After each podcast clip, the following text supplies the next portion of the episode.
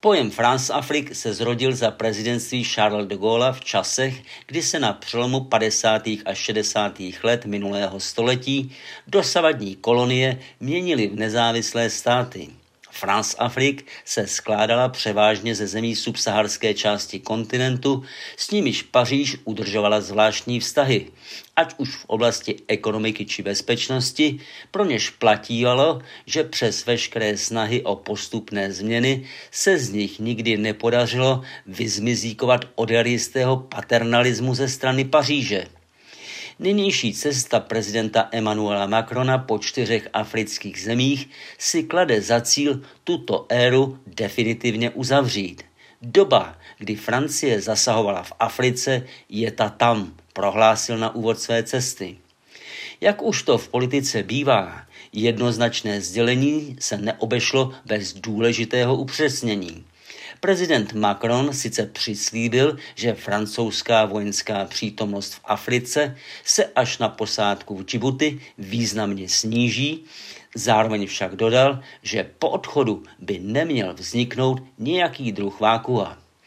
To je možná nejcitlivější bod nynější prezidentské cesty – jeho nová africká politika má Francii definitivně odstřihnout od postkoloniálních časů, mimo jiné proto, že na udržování někdejšího rozsáhlého vlivu už nemá dostatek prostředků a také proto, že udržování tohoto vlivu stálo Paříž mnohé šrámy na její reputaci. Nynější odtroubení operace Barkan, vyhlášené před deseti lety v Mali proti šíření radikálního islamismu, navíc potvrdilo fakt, že nelze poskytovat i dobře míněnou pomoc těm, kdo oni nestojí. To byl a je případ vojenské chunty v Mali, která se nyní opírá o žoldáky nechválně známé Wagnerovy skupiny. Tato soukromá armáda, založená oligarchou Evgeniem Prigožinem, by nemohla existovat bez finanční i jiné podpory Kremlu a osobně prezidenta Putina a působí i v jiných afrických zemích a od loňského února proslula i svou bezohledností a krutostí při invazi na Ukrajinu.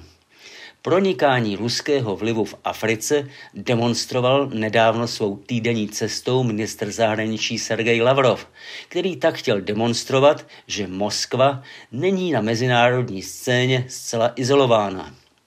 Při odpovědi na otázku, kdo a jak by mohl využít stahování Francie z oblasti na jich od Sahary, nelze pominout Čínu, která se vzhledem k vlastním malým nebo žádným zásobám důležitých surovin dlouhodobě snaží, aby si k ním zajistila přístup právě v Africe. Jestliže samotný obrat Francie od postkoloniální éry nebyl snadný, Potom úkol zabránit tomu, aby země jako Čína, Rusko, ale i Turecko nevyužili nabízící se příležitosti, bude možná ještě obtížnější.